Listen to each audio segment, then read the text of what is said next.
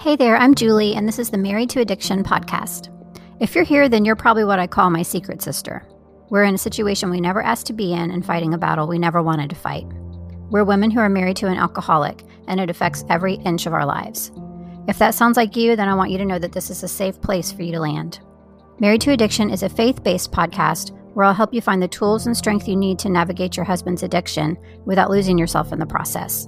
So please subscribe and tune in as often as you're able, because your husband's recovery is important, but so is yours.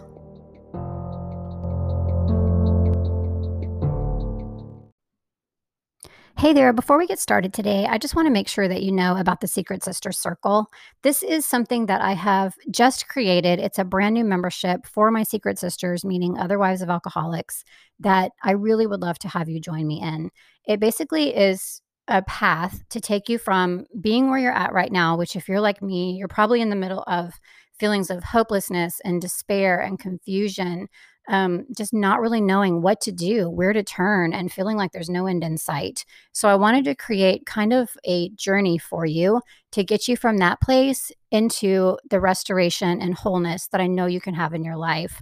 Uh, even as the wife of an alcoholic. So the whole vision for the membership is to get you off the emotional roller coaster of having an alcoholic spouse and just feeling like you're at the mercy of that day after day.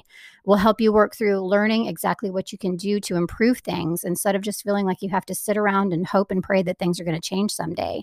And also it helps you feel not so alone because you'll have a community of other sisters who are going through the same things that you are. So bottom line, if you need support and direction through the day-to-day struggle of being the wife of an alcoholic, then this membership is absolutely for you.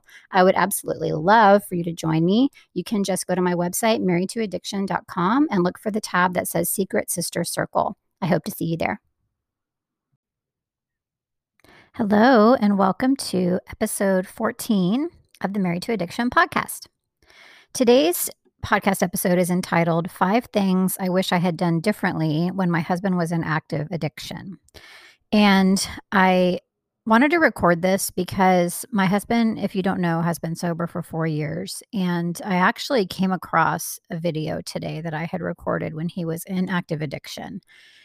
And I regret taking videos of him back then. So let me just say that right off. Um, if that's something that you've been doing to try to, you know, show your husband that he needs to get sober, I think that there can be some value there, maybe, but you have to you have to be really, really careful with that, because in my situation, all it did was um, make him feel worse and more hopeless and more guilty and more shame and all of that. So if you're doing that, um, pray about it. That that's my advice to you. I don't know your situation, but I'm just saying for me, it wasn't the best idea, and I, I want you to pray about it to decide if it's a good idea for yours. Anyway, um, I came across this video because I have Amazon photos, and my photos and videos are automatically uploaded to Amazon uh, photos, their cloud, basically. When uh, I was looking at some videos last night with my son, um, I happened to notice that there was a video of my husband in there. So of course I didn't play it then. We were just looking at old family videos. He likes to go back and see videos of himself as a baby and stuff sometimes. So we were doing that, but I noticed that video of my husband. And so um, I, I played it today, and I was very nervous about pushing play on it because I knew that it was going to take me back to the darkest place of my life, basically. Um, but I did. And it did take me back. Fully. Um, I ended up with tears in my eyes. I had a flood of emotion, and I actually was back in that place mentally, physically, and spiritually for a few moments after watching that. It spurred in me the desire to share today's episode with you, because I don't presume to know it all where this subject is concerned. I'm just somebody who went through it and who lived through it and now has a story of hope to share with others, because my husband and myself came through it restored, and our marriage restored, and uh, as far as I'm concerned, the best case scenario. And I, I saw a meme the other day, or it wasn't really a meme. It was a, like an inspirational photo. And it really struck me because it says, "You have been assigned this mountain to show others it can be moved." And I have to tell you, I didn't really want this mountain. I, I, you know, there's days where I sometimes don't like this mountain or appreciate this mountain because it was hard. It was incredibly difficult.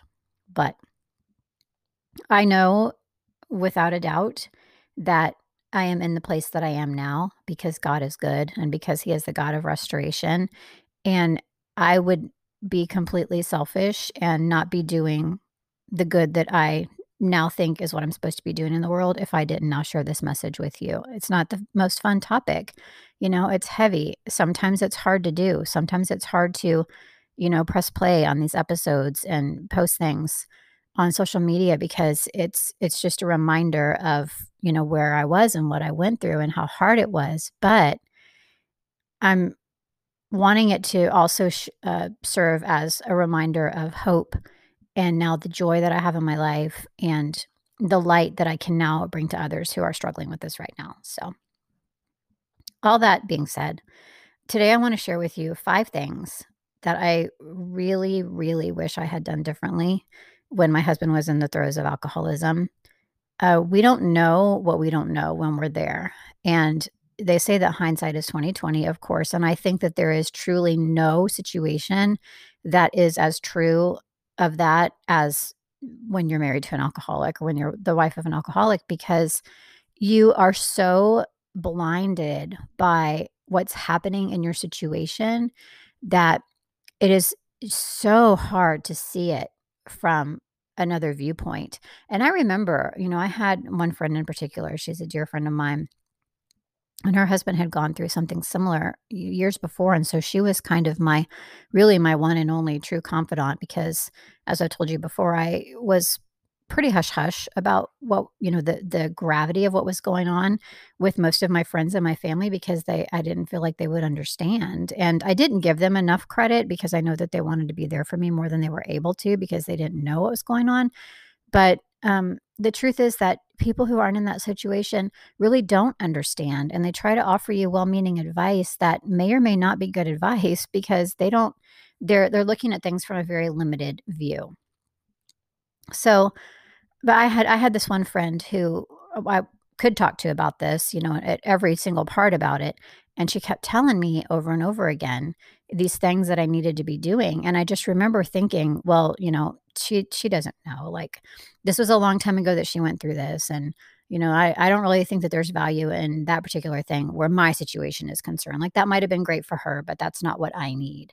And I just remember just kind of, um, you know, blowing that off and making excuses to not do the things that she was telling me that I needed to do. And she was just very matter of fact about it. You know, she would just say, you need to do this, you need to do that. And she wouldn't, you know, push me or make me feel bad about the fact that I wasn't doing those things, but she just kept trying to tell me, you know, what, what would be good for me in that situation, because she knew, right? She knew, she'd been there and she knew.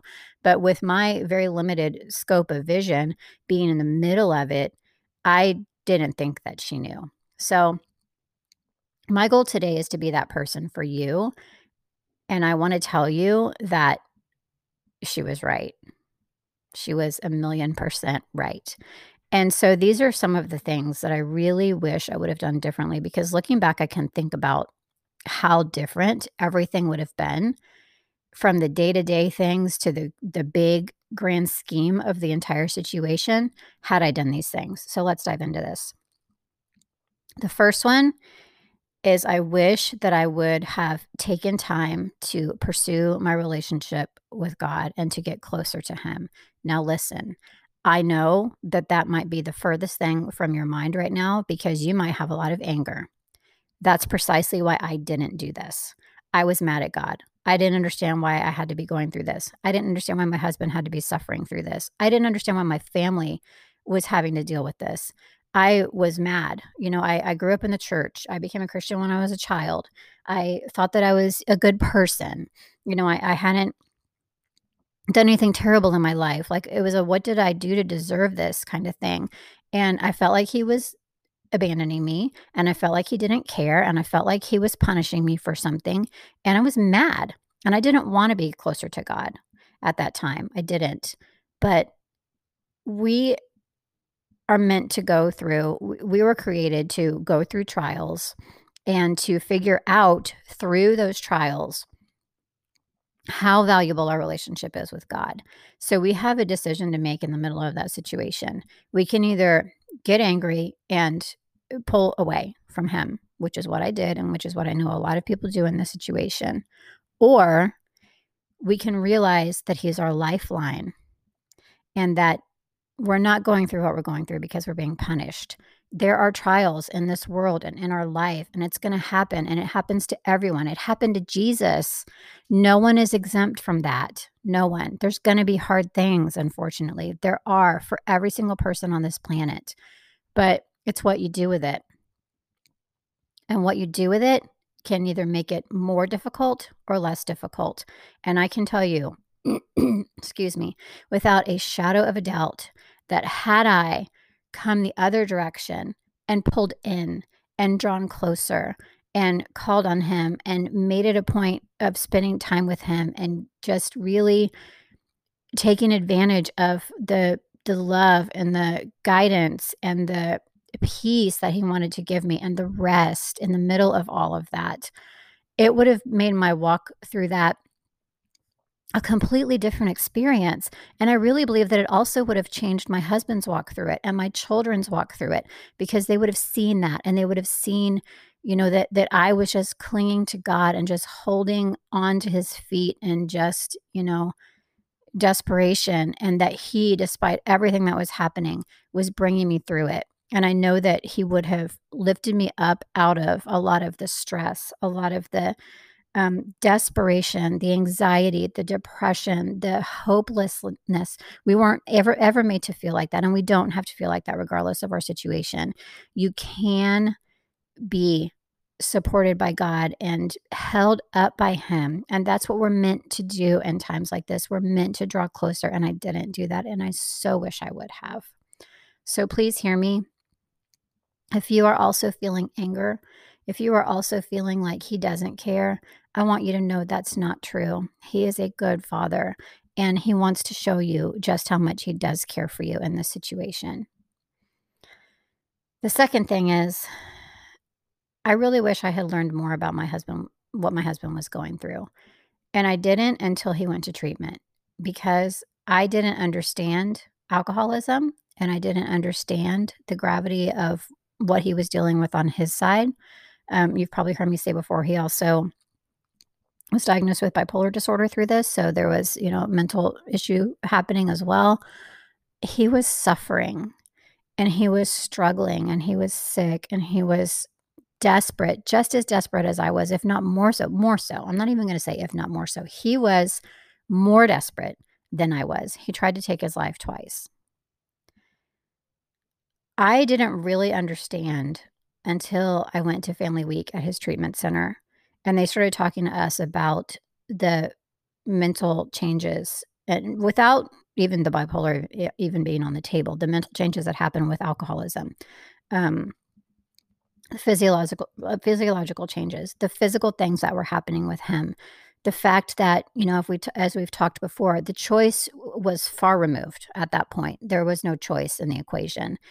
Um, I didn't understand any of that, and I didn't want to understand any of that, to be quite honest. At the at that point in our situation, I was mad at him too. I was very mad at him, and I didn't understand why he was choosing alcohol over me and the family, and I didn't understand why he wouldn't just quit, and I didn't understand why we didn't matter, and all these things that were just not true. They were just not true, and he was not feeling that way in any way, shape, or form. And the fact that I was was projecting that on him and making him feel like that's what I thought is what, you know, part of what made him so hopeless. And I know that now. And when I watched that video, I just, I just felt so bad about the way that I was making him feel in that moment.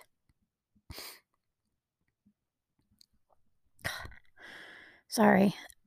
But I didn't, I didn't know that at the time. I wasn't trying to be mean, you know, by calling him out about how much he'd had to drink and taking a video of him inebriated. I wasn't trying to be mean. I was just desperate, and I was just doing what I thought, you know, anything that I thought would bring him out of it. You know, that was my thought process. You know, this will, this will snap him out of it if he just sees. But uh, watching that was really hard because I could see the pain on his face. Sorry.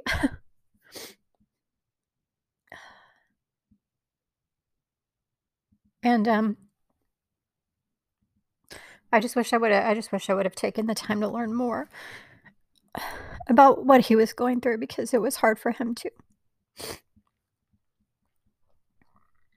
And my dog's in here looking at me like, "Are you okay, Mom?" I'm sorry. Okay, so that's number two. I wish I had learned more about what he was going through. Number three, I really, really wish that I had taken uh, getting help for myself more seriously. That was the main thing that my friend kept telling me. That was the main thing that she kept saying. You need to, you need to get help for yourself. Like you, you're sick too. You are struggling too. You are not well. Um, you know, I was so obsessed with everything that he was doing, just obsessed with it. And I know y'all have heard me talk before about how I ended up having hives over this, and um, I I couldn't perform my job effectively. I couldn't parent effectively. My entire my entire life was wrapped around his addiction. What was he, was he drinking? What was he drinking? How much was he drinking? Had he been drinking? Was he going to drink later? What was he going to do if he was drinking? You know, was he going to drive? Just, I mean, consumed. I was consumed by his addiction. I was addicted to his addiction. And I didn't realize at the time how much I needed help. And I really, really desperately needed help. If I would have taking that seriously, getting some help for myself, it would have saved me. I can't even tell you how much stress and and heartache. You know, I used to follow him around.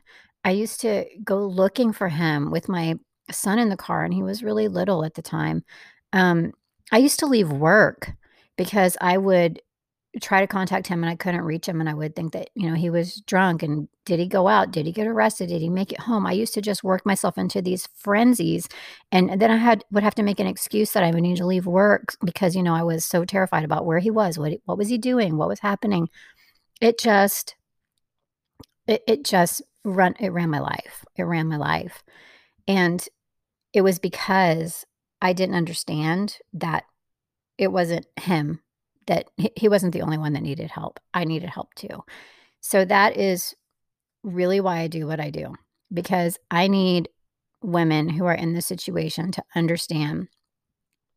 If you tune into podcasts like these and you are seeking out help, and the only help that you're looking for is somebody that will tell you how to get him sober, I love you enough to tell you that you are looking for the wrong thing. Because two reasons. First of all, no one can tell you what to do to get your husband sober. Now, as we talked about in the previous episode, are there things that you can do? Yes. Are there things that you can do as it relates to controlling his behavior and controlling his drinking to make sure that he stops? No. So if those are the answers that you're looking for, you will never find them. You won't. There are things that you can do to encourage recovery. Absolutely, one hundred percent there are. But he is ultimately responsible for his recovery. You are not. So that's that's the first thing. Um, and I kind of, to be quite honest with you, I lost my train of thought. But um, just if you're if you're looking for that, like it's you're not going to find it. You're not going to find it. You need to take. You need to get the kind of help that will show you how to change what you're doing on your side of the street, as they say. You need to do the things that will help you be able to live your life and function in a, in, you know, an effective capacity in your parenting role, at work, all of those things. You need to be able to do that. And that's where getting help from you comes in, because until you take your focus off of his addiction and put it back on what you can do for you, for your kids, and ultimately for your husband, you're not going to find the answers that you're looking for. So I really want you to know that trying to find those answers is not, that that's not where, trying to find that solution is not where you're going to find your answer to getting better and to ultimately helping him get better, truthfully. Um, I did want to throw out there real quick that helping you learn to take care of yourself in this situation and helping you learn the best thing to do in this situation for yourself, for your kids, for your husband is the absolute focus of the Secret Sister Circle, which is a membership that I just launched. If you have not uh, heard about that yet, go back to, I believe it's episode twelve, where I talk about uh, the stages of recovery. Um, you cannot still join as a founding member, but you can still join. And I would love to have you. Please go check that out if you haven't already. It's It's awesome. I'm, I must pat myself on the back just for a second because I'm just really excited about the things that we're doing and they're already. Um, number four, I wish that I had not engaged. I I engaged a lot. Um, we talked about detaching in a previous episode also. I learned that lesson pretty late in the game. And I used to engage all the time. Uh, I pretty much knew coming home from work any day that I, I felt like I was preparing for battle because I knew he would have been drinking and I knew that I was going to have to say something about it. It never ended well. It never stopped his drinking. It never changed anything for the better, ever. It didn't. It always made things a million times worse. And you would think that after doing that a few times, you would learn the lesson that, hey, this isn't working. This isn't helping. This isn't making anything better. But you don't, because like I said, when you're in the middle of it, you don't see things the same. So if you're doing that right now, I was there and I totally understand where you are and why you are doing that, because it feels desperate and you feel like you have to say something. I promise you, you don't. And if you have noticed the same thing, that you're not getting the result that you want from doing that, then maybe it's time to change the way that you're doing things. I love you. I'm just saying that was the case for me. And that's the case for a lot of women that I talk to who are in this situation too. So just an F Y I there. And then the fifth one, I really wish that I had done a better job of boundaries. Um, Boundaries are for you. Boundaries are for your children. I didn't want to put boundaries in place and or, um, you know, put, put my boundaries into action because one in particular I can think of. Um, I had told myself that I was going to have a boundary that if he was drinking, when I got home and, you know, he was obviously inebriated, that I was going to take my kids and go out to eat or take my kids and go to the park. I was just going to remove us from the situation. Or, you know, he, he had the option to come upstairs and kind of like sleep it off and not be around the family. I just didn't want them to be in the position where they were having to see him like obviously inebriated, uh, especially my son. He was little and he would try to talk to daddy and daddy wouldn't really be making any sense because he was clearly drunk and acting different. And that I could see that that upset my son. And he, he was a little bit concerned about why daddy was acting funny. And that's something that obviously isn't good for him. So one of the things that I wanted to do was have a boundary around him being around that. My daughter was quite a bit older, but it wasn't good for her either. But um, I wasn't good at that boundary because I didn't want to leave because I felt like I needed to stay here at my house and monitor his drinking. I remember thinking to myself, but if we leave, it's just going to be a free-for-all. He's just going to keep drinking and drinking and drinking because now I'm gone and there's nobody here to like, quote unquote, babysit him. And he's, you know, it's, it's going to be on at that point. Like he's, he's just going to feel like, cool, now I can just have as much as I want. That's the way I used to think about it. Now I realize that is such messed up thinking. Like I was, I was putting, you know, my mental health and the mental health of my kids kind of pushing that aside, really, because I was so concerned about not being able to control the situation if I left it. It is not ours to control. And that's like a whole nother subject, but that's how I felt when I was in this. So I really wish, because I know now how different a lot of those situations would have been, that I had created good and healthy boundaries, and that I had really realized that they were for me and they were for my kids, and really realized, you know, the, the harm that it was causing by not having those boundaries in place and not abiding by them. So if boundaries is a place where you've struggled, I really encourage you to um, start working on that. Like, that is so important, especially if you are in any sort of abusive situation. I hope to God, literally, that you have the boundary of keeping yourself safe first and foremost. My husband was not abusive. Uh, he was just frequently inebriated, and there were there were things that came along with that that were dangerous sometimes, but I, I was never in like in in a personal uh physical danger, and neither were my children. So it was it was a little bit different than I know some other situations are, but uh boundaries are important regardless. Even if you know even if your husband is not a danger to you um oh, you know overtly, there still are underlying dangers to the people in the family, uh, P T S D, and it's trauma. You've heard me say that before. This living in this situation is trauma, and it's traumatizing for everyone. And we have to learn to protect our mental health, our children's mental health, et cetera. So I hope that that is helpful for you. Those are the five things that I wish I had done differently. The first, gotten closer to God. The second, learned more about what my husband was going through. And I apologize for getting emotional again. When I created this podcast, it really wasn't my intention to start crying on the episodes. But it's just, even though it's been four years, it's just when I go back there, it's still so raw. And that's why I'm here talking to you, because I know what you're dealing with and I know how hard it is. And I get it. I absolutely get it. And I still feel it. I feel it like it was yesterday when I let myself go back there. And so it's important, I guess, for you to hear that, for you to hear my heart around that, and for you to know that I'm not just here trying to tell you, you know, these things that I read out of a book. I'm here trying to tell you what I lived through, what I went through, and what I learned through going through that experience. Um, The third one, taking help for, or taking, getting help for myself seriously. So incredibly important. I know you might not think that you need help. You do. You do.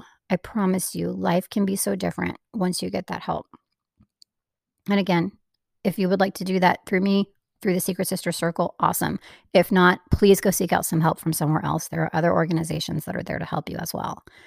The fourth one, I wish I would not have engaged. It made things so much worse. It never helped anything or made anything better. And then the fifth one was having good boundaries and abiding by those boundaries for the sake of my my mental health, my children's mental health, and just the health of my household in general. I know that was a lot. I hope you got something out of that. Um, just remember, it feels so desperate when you're in it. I know it does. And I know that some of these things that I'm saying, because I remember being in that spot, hearing these things, and it's just like, that's not what I need. And I know it might sound like that to you, that this isn't what you need, but please take it from somebody who has walked this path and felt every difficult emotion that you're feeling right now. I'm telling you these things because I know that this, these are truths. These are my truths, and I know that they can help other people out there too. As always, thank you so much for listening. I'm so glad that you're here, and I will see you next time.